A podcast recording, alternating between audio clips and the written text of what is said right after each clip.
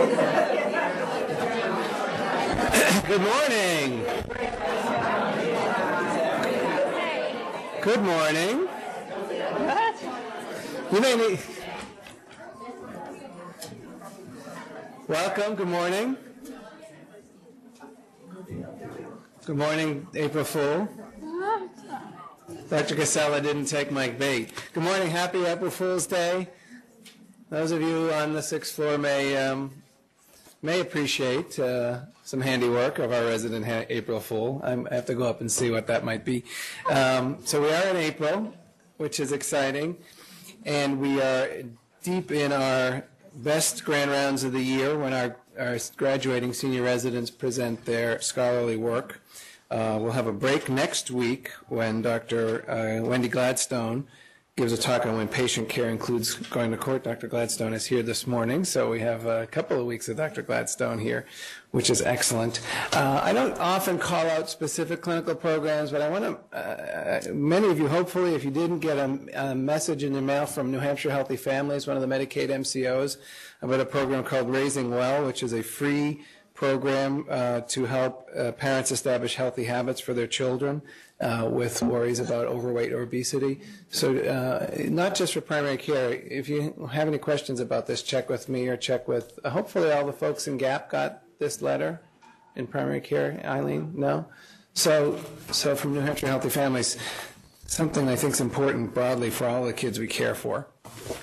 On our good news front, uh, I wanted to share news that we just received this week. So we've touted the successes of the neonatal abstinence transition program piloted by a, a, huge team, Bonnie and Allison and Shawn Ralston and folks in the ICN and the ward and nurses and a huge team to transition most of those babies, Bridget's on that team, I'm, I'm sure, transitioning most of those babies out of the intensive care nursery into the ward and establishing better uh, better care paradigms that uh, um, make a more stable experience for them. And that um, abstract was submitted by Alice under the American Association, Association of American Medical Colleges, AAMC, noting the decreased length of stay from 18.2 to 13.6 days, to um, the number of transfers between units dropping from 2.1 on average to 1.5, and the cost for admission decreasing from 20,225 to 11,318, with no increase in 30-day all-cause readmissions and better patient satisfaction through qualitative surveys. So that's in and of itself successful, but the AAMC was smart enough to recognize this as a 2014 Challenge Award winner. So that was a team effort that is getting national national recognition appropriately so. So uh, lots of people on the team. I've called out some, but give thanks to them as they as they come along. So the, on to the best part of the day. We have uh, Dr. Karina Reynolds uh, going to present our grand rounds.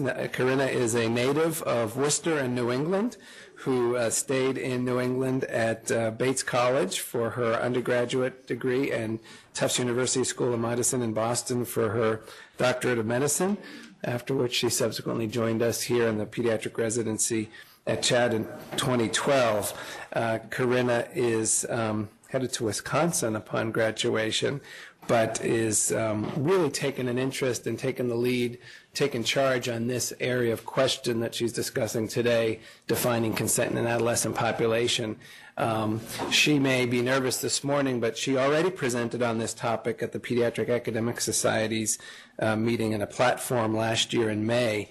And um, she doesn't realize the luminaries in adolescent health uh, who are in that room, which she was presenting to, and she may not realize how impressed they all were by her presentation, but they certainly spoke to myself and Sutansky and others. So Karina, this is going to be a breeze. Even, even with a murderer's row of professors, including Drs. Boyle, Dr. Modlin joining us today, and others.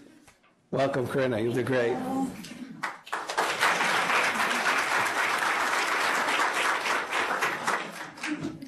Uh, thank you very much. So I'm going to start off by talking about a few cases. So our first case is a 15-year-old female. She has a history of depression and anxiety, and she's being followed by a counselor. She discloses to her counselor that she's sexually active with her boyfriend, who is also 15 years old. and her counselor reports her to Child Protective Services for statutory rape.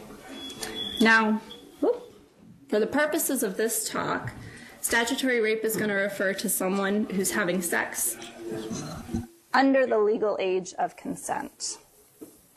Our second case is a 14 year old who's coming into clinic to talk about contraception. She's coming in with her mother, and her mother makes the comment that she's so excited that her daughter finally has a boyfriend. When asked, the patient discloses that her boyfriend is her 17 year old neighbor, and the physician calls Child Protective Services for statutory rape. Our last case comes from a discussion with a mother. She asks, My son is a senior in high school and he's just turned 17. His girlfriend of 18 months is a junior, but she's only 15. Should I be worried that he could get into legal trouble? And I didn't have time to put this slide in, but I was actually at a wedding this past weekend, just talking to someone there and um, talking about what I do. And she said, Oh, you're a pediatrician in New Hampshire. When I was doing my clinical uh, rotations through my degree to get a child counselor position, I was told during my training that if anyone under the age of 16 tells me they're sexually active, I have to call Child Protective Services. You guys have very interesting laws in New Hampshire. So, what I'm going to be talking about today is something that has become a bit of a hot button issue recently, and that is the intersection between the law regarding the age of consent for sexual activity and confidential care for adolescent patients. Some of you in this room may have been very involved in the discussions that have been going on over the past few years, and some of you may be blissfully unaware that this topic is even out there.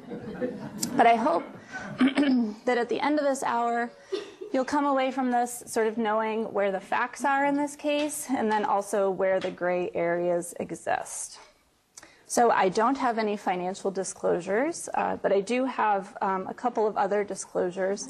I am not impartial on this topic at all. I have very strong feelings about this, which I hope will be pretty clear. I don't want to sort of hoodwink anyone on this. But I did try to present many sides of this issue. And then, second, and most importantly, I am not a lawyer. So don't take anything that I'm saying as anything resembling legal advice. Um, I have spoken with lawyers throughout this, um, this research, but as you'll see going forward, even in talking with people in the law community, you don't always get a crystal clear answer. So I'm going to start off by briefly talking about adolescence and sexual behavior. And then we'll then move on to the laws both across the country and in New Hampshire, um, looking at a couple of studies that I did during my residency. We'll take a brief detour through Kansas and see if there's anything we can learn from the experiences in that state. And then we'll try and talk about what to do moving forward and hopefully have time for a pretty good discussion at the end.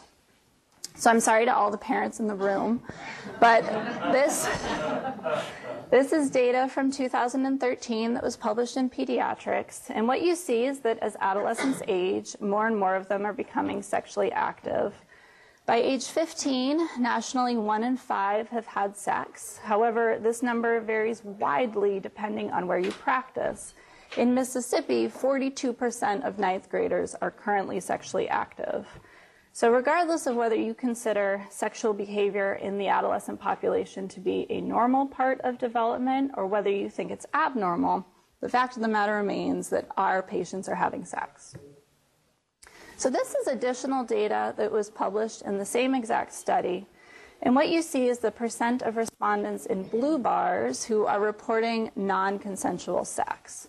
So while there are very low numbers of 10 year olds who are sexually active, a very high number of them are reporting non consensual sexual activity, more than 60%, which is an enormous number.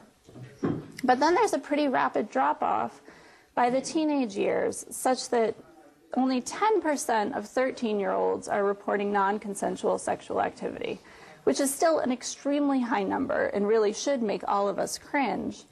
But what I do want to point out is that even our youngest patients, the 12 and 13 year olds who are reporting sexual activity, the vast majority of them are reporting, are self reporting consensual sexual activity. So, who exactly are most of our patients sleeping with? When studies look at middle school and high school students and try to answer this question, most of the results show that a majority are having sex with similarly aged peers or someone who's within three years of their own birthday. So, this is a graph that's adapted from a 2002 study from national survey data that shows that as adolescents age, they're more likely to report having a partner who's either the same age or a bit younger than themselves, which are the bars in blue. However, even the youngest patients surveyed, those 13 and younger, report that a majority of their sexual partners are within, are within three years of their birthday. However, this youngest group does have the highest reported um, percent of partners who are more than four years older, the bars in green. And I would argue that this is where statutory rape legislation really needs to focus on our youngest patients who are having sex with people who are significantly older than they are. In addition to being sexually active, our patients are exposed to, afflicted by, and transmitting STDs. So, this is the most recent CDC data from 2013 on chlamydia. And what you see is that the 15 to 19 year old age group has the second highest rate of reported cases and is only slightly behind the next age cohort. So I could continue to show you data on pediatric patients and sexual activity and STIs, but what I've tried to show is representative of most of the data. Our adolescent patients are sexually active. For the most part, they're doing so with similarly aged peers, and they carry a high burden of the STI case rate. This is also a time when our adolescent patients are becoming more independent, and as healthcare providers, we start kicking parents out of the room during well child checks so that we can have confidential conversations with adolescents.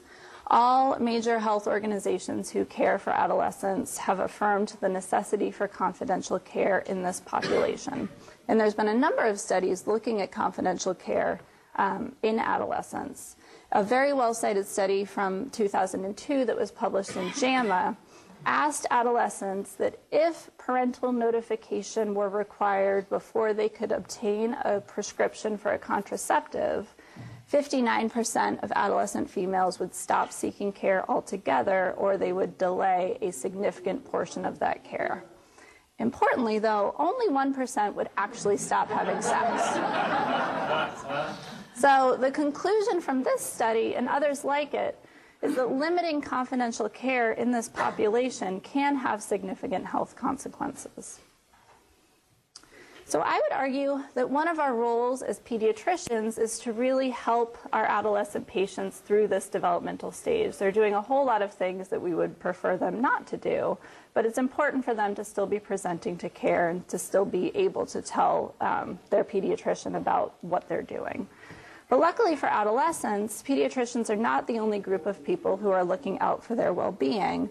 And this can be seen by the myriad of laws across the country um, that are focused on adolescents. To help protect them against predatory child sexual abuse, we have the age of consent laws that we'll be spending a lot of time during this talk talking about. We also have the mandatory reporting laws. Because our adolescents carry a high burden of the STI um, case rate, there are laws across the country that allow minors to consent to care for sexually transmitted infections, which we'll also be touching upon. And then to try and foster autonomy and independence and help them grow into well functioning adults, we have laws that also guarantee confidentiality. But what I'm going to be talking about for the remainder of this talk really is how sometimes these laws come into direct conflict and how if you were trying to follow the laws verbatim, possible to do so, and why I think this does a great disservice to our adolescent patients. So, when I first heard about the cases that had been mentioned before at the beginning of the talk, um, as an intern, my initial thoughts were Am I supposed to be reporting my adolescent patients to Child Protective Services? Um, I can tell you that way more than 20% of my ninth grade patients were sexually active and the thought of reporting them just for this fact um, seemed to be a bit out of proportion. But I didn't really know what the laws were in New Hampshire. So, looking at age of consent for sexual activity in New Hampshire, it is a misdemeanor sexual assault for anyone who's under the age of 16 to have sex with someone who is less than four years older. So if a 15 year old and a 16 year old are having sex, the 16 year old could be accused of committing a misdemeanor sexual assault. If both are under the age of 16, then both could be accused of committing a misdemeanor. But what if the age differential is more? So in New Hampshire, it is felonious sexual assault for anyone under the age of 16 to have sex with someone who's more than four years older than them. Or for anyone to have sex with someone who's under the age of 13. So if a 12 and a 13 year old are engaged in sexual activity, the 13 year old could be accused of committing a felony. If both are under the age of 13, then both could be accused of committing a felony. Now, in New Hampshire, and really across the country, typically a conviction for felonious sexual assault, and in some cases misdemeanor, typically carries with it a lifetime register as a sex offender. So, if you are concerned about statutory rape and you do call Child Protective Services, what happens? So, in New Hampshire, unless the accused perpetrator is living in the same household as the reported victim, Child Protective Services typically does not do an investigation. This is a criminal complaint, so Child Protective Services calls law enforcement.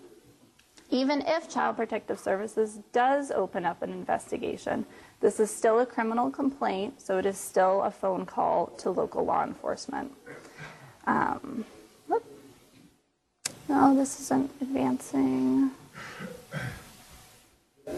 Okay, there we go. Um, what typically happens um, for the police is that they come out to the house to begin their investigation. And any semblance of maintaining patient confidentiality at that point really does go out the window because the police will be informed, or the parents will be informed as to why the police have shown up on their doorstep. If both minors involved are under the age of consent, typically the parents don't demand legal action because both parties would be accused of committing some type of crime. There may or may not be an interview at the Child Advocacy Center, which is where all forensic interviews of children take place. And importantly, that police report that's generated is kept on file and is never destroyed. So, in addition to lots of thoughts I have about this, um, one thing that left me a little bit confused about this law has to do with the age of consent for treatment for sexually transmitted infections. And that's because in New Hampshire, the law states that any minor who's 14 years of age or older, without the knowledge or consent of the parent or guardian, can consent to care for a sexually transmitted infection. So I found this very confusing and frankly just hypocritical. I can treat a 14 year old for a sexually transmitted infection, not tell their parents or guardian about it, and be operating completely within the bounds of the law However, the act which got that patient into my door may have very well have been illegal, and some would argue that that act alone would constitute filing a report with Child Protective Services. So, given that the laws in New Hampshire seemed to be quite discrepant in regards to care for the adolescent patient, I started a study with um, Kathy Shubkin looking at these laws across the country. So, how do we go about doing this? Uh, so, all laws are publicly available and found online. So, we went through each state statute to determine the age of consent for STI care and the age of consent for sexual activity. Um, for age of consent for STI care, we use this as a proxy for other sexual health care. And this is because not every state mandates at what age a patient can consent to contraceptive care, for example.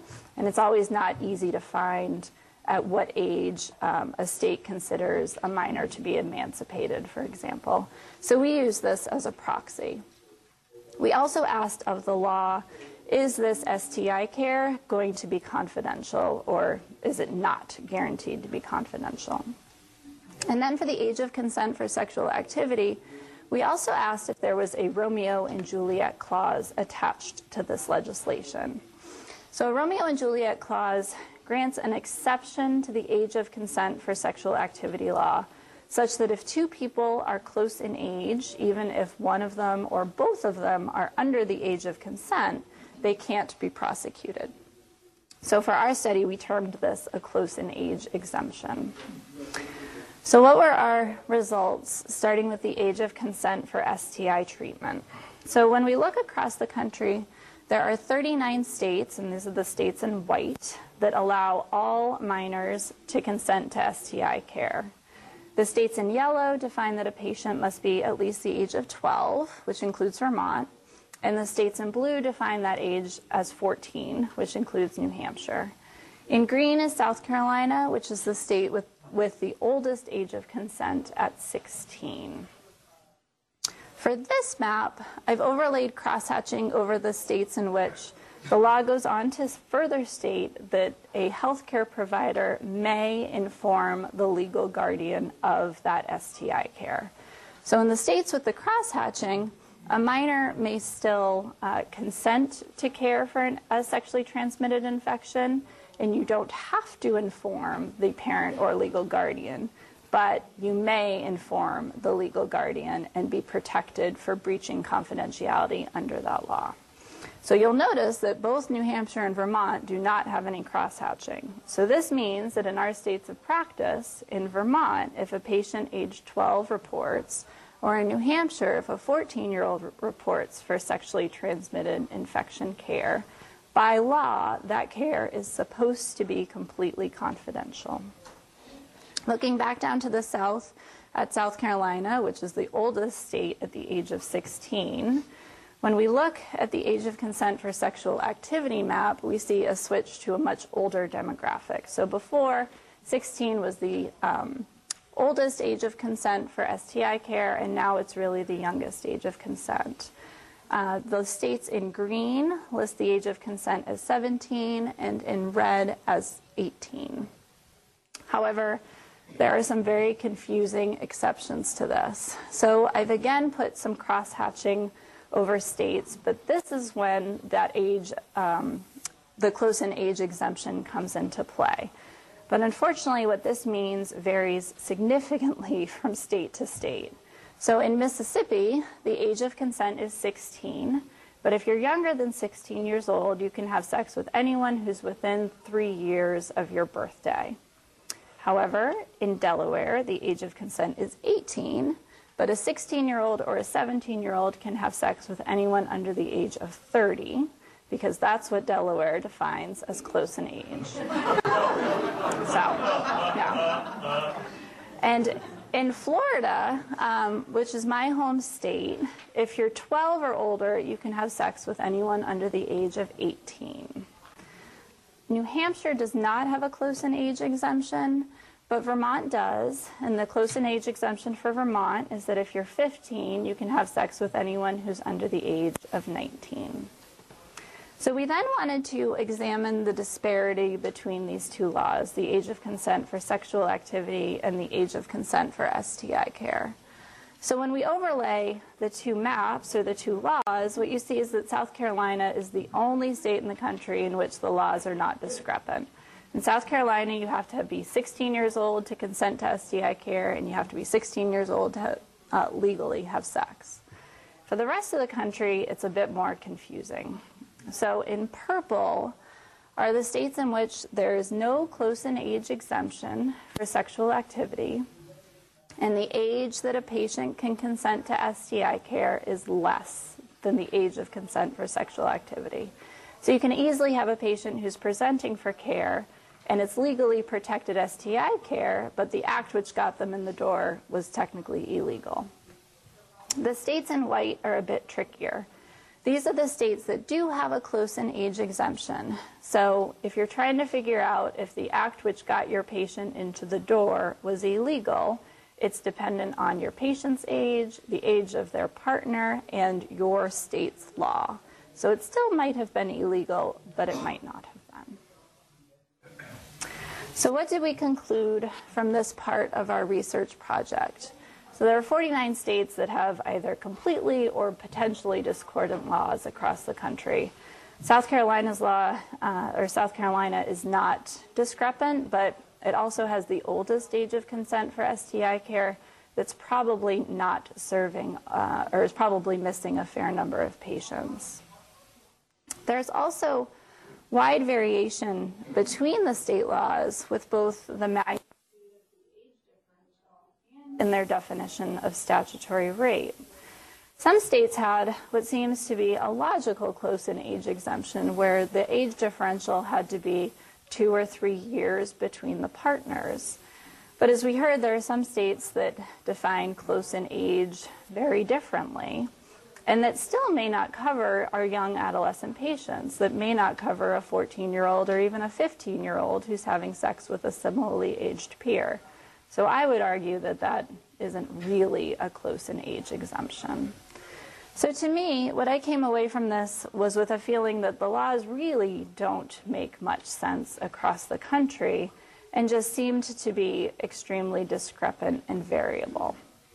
There was one thing, though, that was consistent throughout when we did this study, and that was where the age of consent for sexual activity laws were found in the state statutes.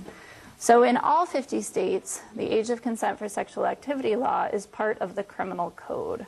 And it's underneath various subheadings, but for the most part, it's found under the sexual assault subheading. So, this brought up some interesting questions and a theme that has really come up again and again over the past few years with the multiple discussions that have been going on.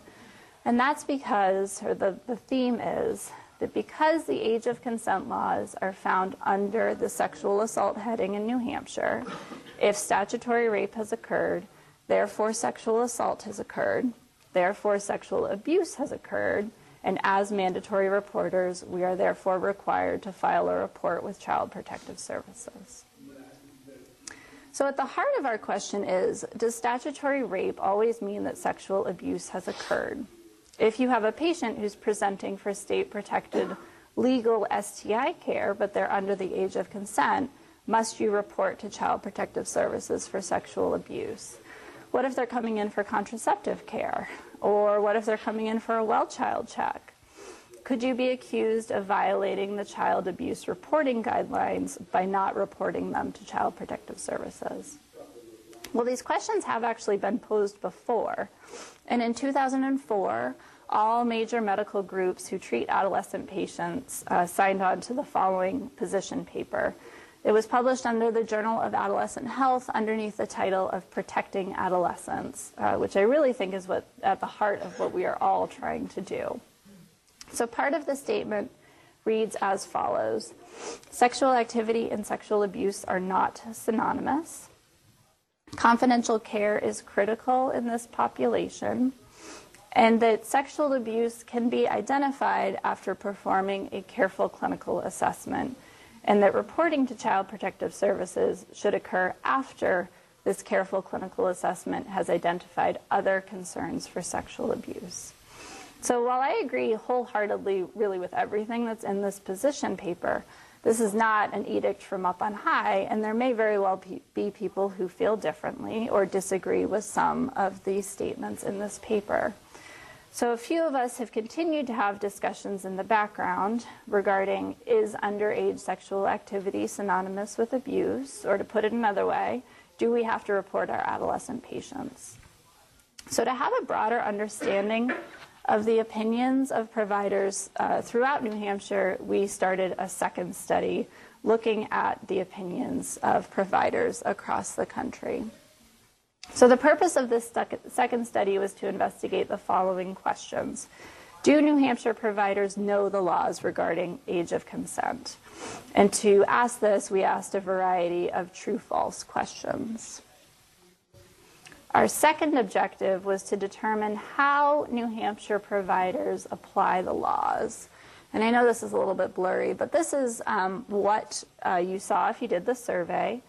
So, for example, a 15 year old and a 17 year old are having sex. Your patient reports that the sex was consensual, drugs or alcohol were not involved, there was no violence or coercion. After counseling them for health and safety, you would do the following. And if you wanted to report to multiple places, if you wanted to report to the guardian and to Child Protective Services, you could click both boxes, for example. And then there was an option to report to no one. Our final objective was to examine if New Hampshire providers uh, believe the laws needed to be changed. So, what were our results? So, we had a pretty good smattering of respondents. We had 260 people start the survey. More than 75% said that they were associated with either pediatrics, family medicine, or OBGYN. Uh, half of the respondents were either MDs or PhDs. And most had been in training for a good amount of time. So, more than 60% reported that they'd been in practice for between 5 and 30 years. So, for the first objective, do New Hampshire providers know the laws regarding age of consent? But unfortunately, but not surprisingly, the answer was no. For the question regarding whether a 15 year old can engage in sexual penetration with a 17 year old, 75% of our sample got it wrong. Age of consent is 16 in New Hampshire, so this is technically illegal. For the same question, but now with a 15 year old and a 15 year old, 82% of our sample got it wrong. And when we look at the consent law for STI care, asking respondents whether it is legal to treat a 14 year old for an STI without parental consent, we did a little bit better with 50% of our study getting it right. So we concluded from this part of our study that New Hampshire providers we surveyed do not know the laws regarding age of consent. When we move on to our second objective, which looked at how New Hampshire providers apply the laws, I've divided this into four different graphs. So what you'll see um, is that each sexual pair has its own color. So the 12-year-old who's having sex with a 22-year-old will be in blue the 14 year old and the 17 year old will be in red, etc. And I've divided the graphs based on where the report would be made. And just a reminder, the numbers that you're going to see reported are percentages of respondents, and it won't add up to 100 as the respondents could select multiple places to report. So for reports made to a guardian, only 54% of respondents would report the 12 and the 22 year old having sex to the guardian. Only 54%.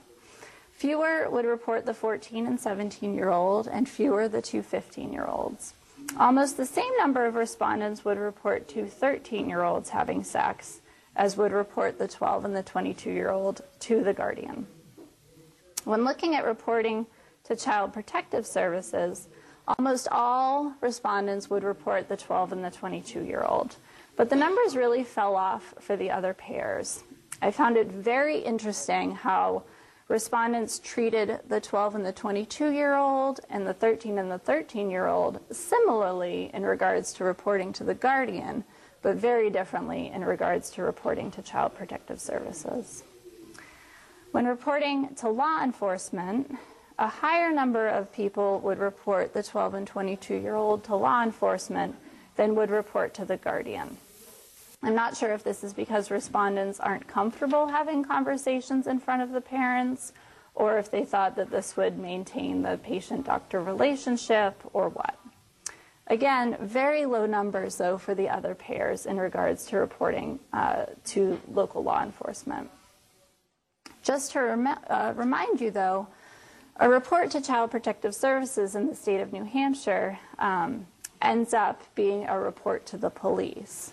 So I don't think that these two graphs necessarily should be exactly the same. I can certainly understand um, situations where you would report to CPS and either not make that call to law enforcement yourself. Um, but it is important to point out that the end result of a report to CPS is a report to the police. With the option to report to none, there wasn't a single respondent who wouldn't report the 12 and the 22 year old having sex. Every single person who responded thought that someone should be made aware of this relationship, whether it was the guardian or Child Protective Services or some combination. But for the other pairings, there were high numbers of respondents who wouldn't report these relationships, especially the two 15 year olds who were having sex. So I think these graphs are fascinating, and I could stare at them all day because what I came away with was that New Hampshire healthcare providers really treat all of these pairs very differently. The reporting patterns are different for each. But the law only treats them differently in one way. These are a misdemeanor, and this is a felony. and that is the only difference in the law in New Hampshire. So finally, for our third objective, uh, do New Hampshire providers think the law needs to be changed? So this is what you saw if you did uh, the survey. So a law states that a misdemeanor sexual assault has occurred if someone between the ages of 13 and 16 is engaging in sex with anyone who's within four years of their own age. For example, it's illegal for a 15 year old to have sex with a 15 year old. Do you think the above law needs to be changed? And these were our results. So 77% of respondents stated that the law needed to be changed. We did ask for and receive a fair number of comments um, for this question, just because, so from a simple yes no answer, it's a little bit unclear whether people thought the law needed to be changed, but in fact the age of consent needed to be older. So when we go in and look at the comments, we see that of the people who responded yes and left a comment, 96% of them indicated that the age of consent for sexual activity either needed to be lowered or needed to include some type of close in age exemption. So overwhelmingly, those who answered yes did so because they thought the law was too restrictive. So I want to show you some of these comments. Police reporting or involvement does harm to adolescents. It's destructive to the therapeutic relationship. I don't think it is practical. Since I don't understand or know the consequences, I doubt my patients do. This law is ridiculous, as many high school age students would be engaging in misdemeanor sexual assault. I cannot see how this law protects teenagers, and it does not leave room for individual case by case decisions. So there were some gender specific comments that um, made me a bit mad. I don't believe most 15 year old girls can consent. It is a good idea for girls aged 12 to 16 not to engage in sexual penetration. So, this is not a gender specific topic. If it's not crystal clear at this point, there is nothing in the law to suggest that males are always the perpetrators and females are always the victims. Unfortunately, if we lived in Idaho, that would not be the case because Idaho is the only state in the country in which only females can be the victims of statutory rape. So there were some comments on the other side arguing that the age of consent laws should either remain the same or that the age should be increased. Too young to understand to consent or understand the ramifications of consent. It should be illegal no matter the age of the partner. Children do not have the maturity to engage in sexual behavior and are ill prepared to protect themselves regarding pregnancy and STIs. The laws are in place to protect children. What typically happens is it opens up communication and allows for elements of coercion, force, or substance involvement to be explored. For our last question, uh, respondents were shown a summary of the age of consent for STI care stating that anyone 14 years or older may consent for diagnosis and treatment of STIs, and the law explicitly states that the legal guardian does not need to give consent or be notified. Do you think the above law needs to be changed? So, our results showed that 15% of respondents thought that the law should be changed, while 85% agreed with the laws as written. And the comments for this were very interesting. Um, of those who responded yes and left a comment, half stated that the law needed to be changed because the age of consent for STI care needed to be lower than the age of 14. The other half thought that either the age of consent for STI care needed to be higher or that the parents should be notified. So while 15% of respondents thought that the law needed to be changed, a good proportion of those thought that it needed to be changed to be more inclusive. And again, looking at some of these comments, we must be able to treat STIs at any age without mandatory reporting in order to maintain the health and safety of this population. I am grateful that I'm able to treat patients in this age range confidentially without putting them at potential risk from irate family members. I think it is important for the child to receive treatment and that the parent being informed may stop the child from seeking treatment, although I hate this as a parent. And then on the other side, Parents are held legally responsible for many areas of their under 18 year old's life. It seems odd that keeping something as serious from an STI could be done. I think not doing so worsens family communication. There are many complications that can arise from STDs, some of them life altering. Parents should be able to be notified to make sure their child has appropriate follow up care.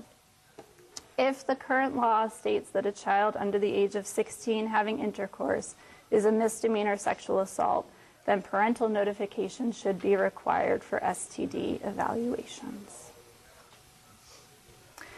So, what did we conclude from this study? So, New Hampshire providers do not know the laws regarding the age of consent.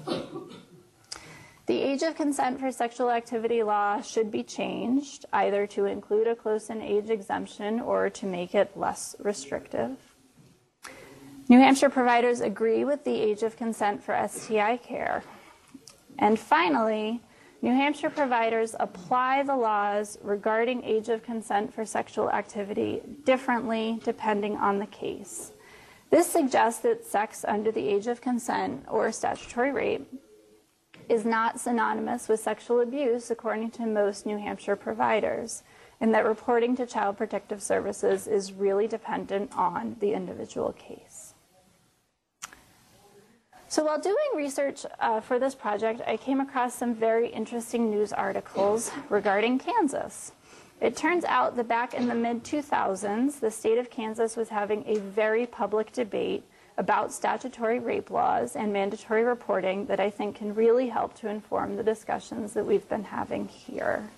So, this is Phill Kline. He was the Attorney General of Kansas in the mid 2000s. Um, he has now been disbarred and cannot practice in the state of Kansas. um, in part because of what we'll be talking about, in part for other reasons as well. But so his office, shortly after he um, started his tenure, was posed the following question Under what circumstances is a doctor who provides abortion procedures required to report rape and or sexual abuse of a minor? So for a bit of background, in Kansas, the age of consent for sexual activity was and is currently 16 years old with no close in age exemption. So technically, anyone under the age of 16 who's having sex is in violation of that state's statute. So it is exactly the same law that we currently have in New Hampshire. Although the Attorney General's office was asked specifically regarding abortions, the AG's office produced a rather sweeping statement that read Sexual intercourse by minors under the age of 16, whether voluntary or involuntary, was injurious as a matter of law. Abortion clinics called upon to perform an abortion for a girl under the age of 16 are put on notice that, as a matter of law, an injury as a result of sexual abuse has occurred. Such a doctor is obligated to report this injury to the proper authorities. Other situations that might trigger a reporting obligation include teenagers who are sexually active, seeking birth control, treatment of a sexually transmitted disease, or medical attention for a pregnancy.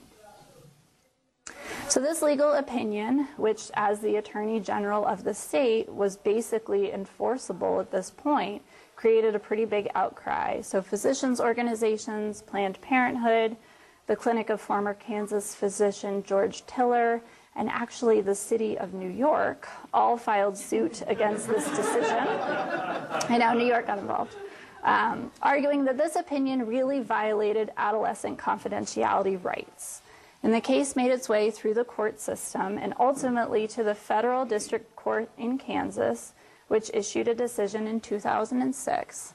So they issued a permanent injunction against the Attorney General's opinion and they found that underage sexual activity is not inherently injurious, that a mandatory reporter must have reason to suspect injury, and that the injury was a direct result of the sexual activity, and that to require reporting would violate a minor's right to privacy. So the court went on in its decision to define consensual underage sexual activity as sex that occurs without coercion, without any appreciable power difference between the couple, and that the age differential had to be three years or less.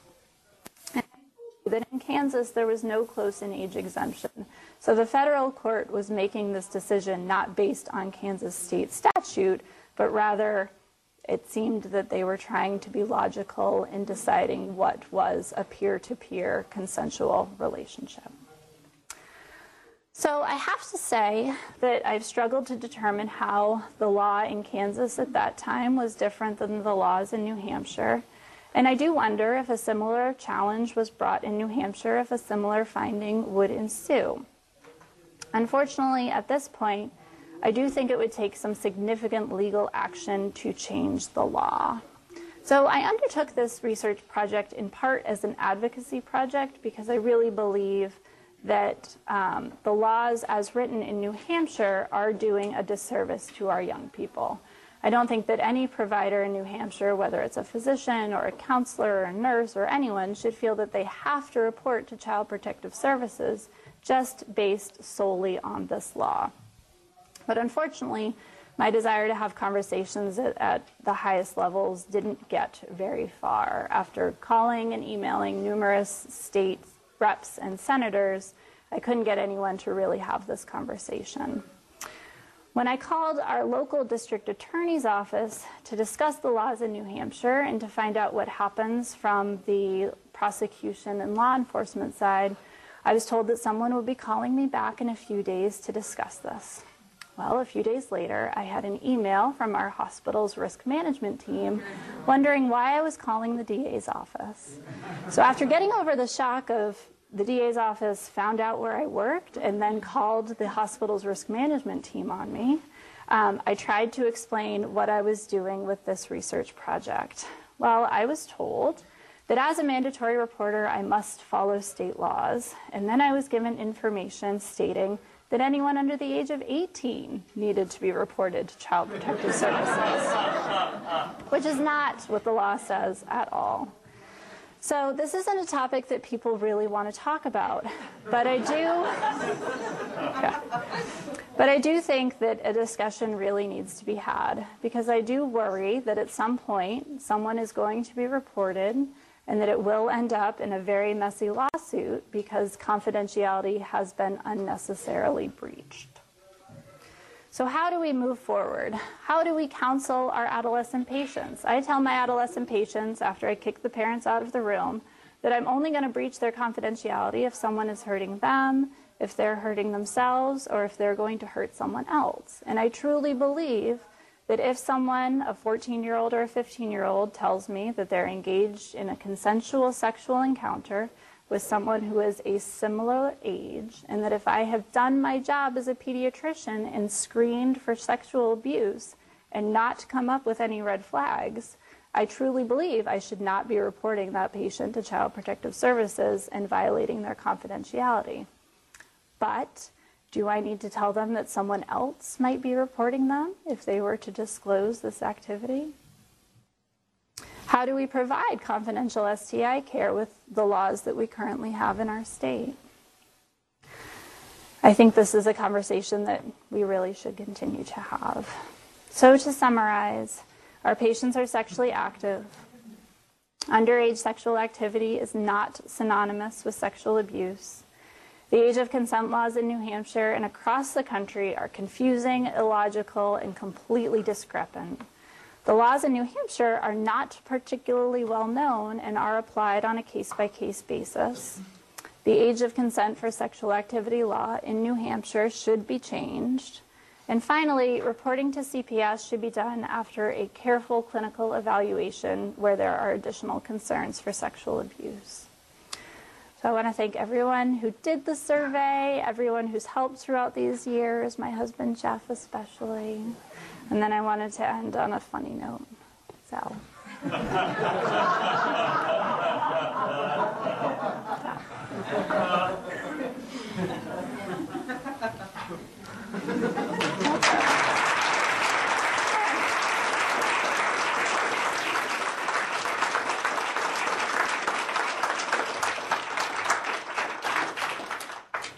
Yes, sir. So you mentioned that Idaho has the language where um, females are always the victim. I was wondering if you came across any verbiage in looking at the state laws, state by state, about um, same-sex relationships. Oh, so that's a very good question. Um, there used to be laws that penalized sodomy more than other offenses. Um, I cannot say for 100% that all of those have been removed from the books.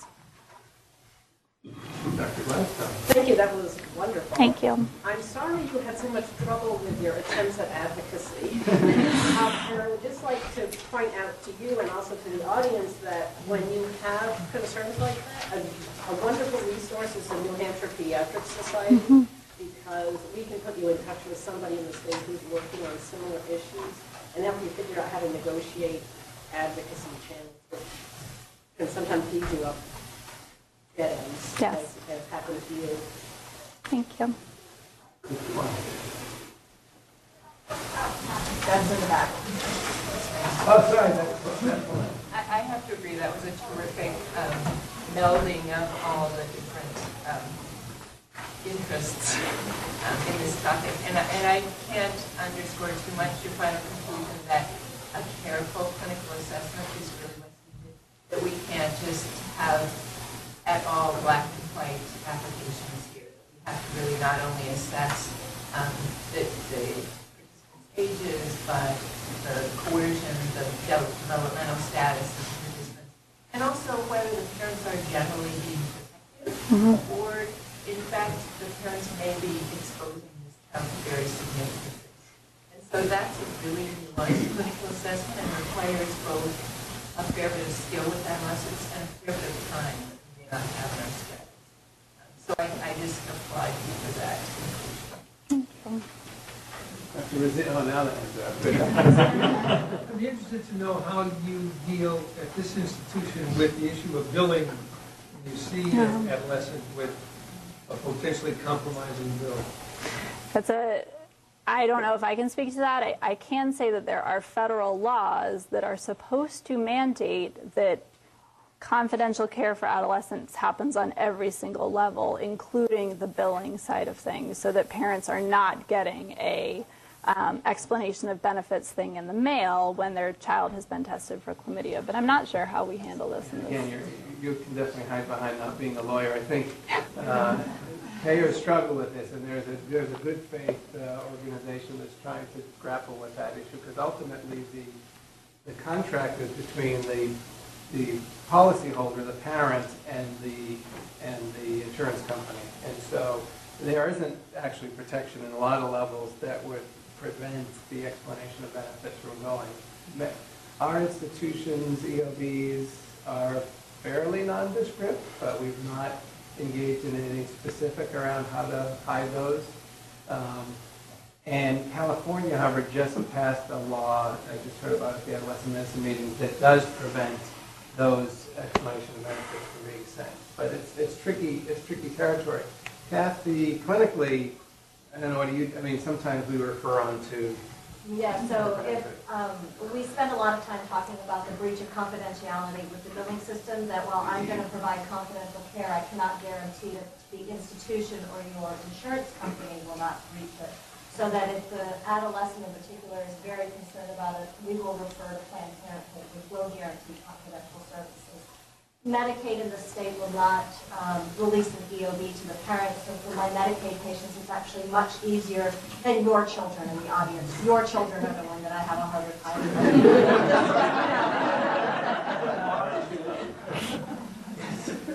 So the other place I worry about breach of confidentiality is the state mandated report of positive cultures and infections and how they treat partners.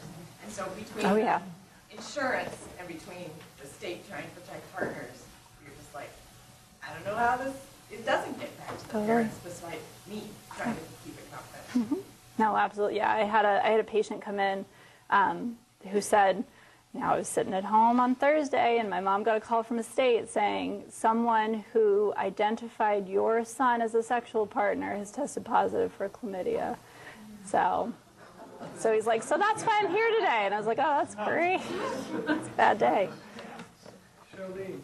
Um, That was fabulous, and clearly I broke the law all the way. Um, I also wonder about now with my DH and how parents can look at their, yeah.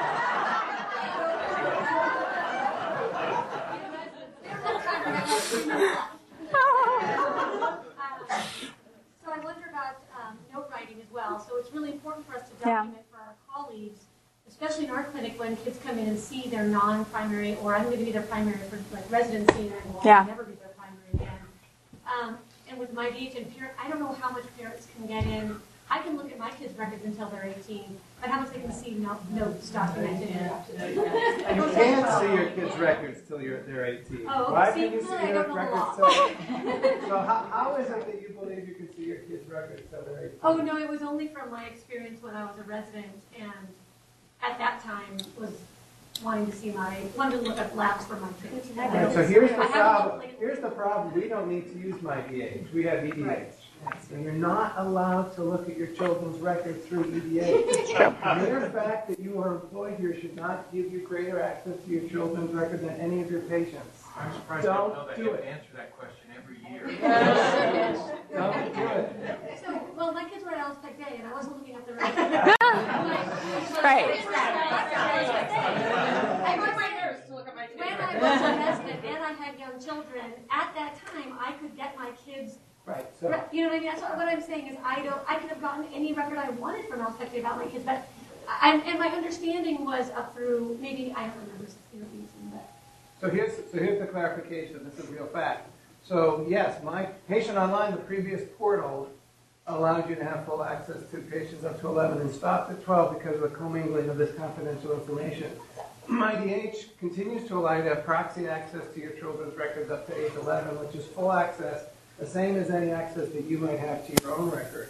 As of age 12, that changes, and you are only currently allowed to have what's called limited access, which allows you to view allergies, school forms that say they're safe for school, which are letters, basically, um, secure messaging with your providers, which is nice, and unfortunately, appointment reminders. We have technology, we have built technology that now will now allow, once a team themselves also has a paired access, my IDs account of their own, either or both members of the pair, the parent and or the team can access the record more fully, back to the record that you can see. We have not rolled out yet because it really requires that that dyad has a communication with a member of our medical staff or the meaningful therapeutic relationship with that patient, preferably a PCP, a behavioral health provider or a reproductive health provider. So that's coming. Exists, we want to pilot it. But um, the bigger question, Charlene, is how then we document. And we need to work together with documenting those sensitive pieces of information in parts of EDH that don't get shown in MyDH. So even when you believe you have full access to your own record through MyDH, you don't. There are fields that you, clinicians can use that aren't shared. And this is important for the reasons. We probably have a talk coming on how to roll out this, this tool coming, but I can't pass up the opportunity to give you the preview of what's coming and a reminder not to look at your kids' records. Right. Quick question, on your summary slide. Point two, is that fact or is that interpretation in New Hampshire? Which That one? Underage sexual activity is not equal abuse. Does the state of New Hampshire say that? So, no. So that is my interpretation. The definition, I actually have this on a slide somewhere, the definition of sexual abuse in New Hampshire is this.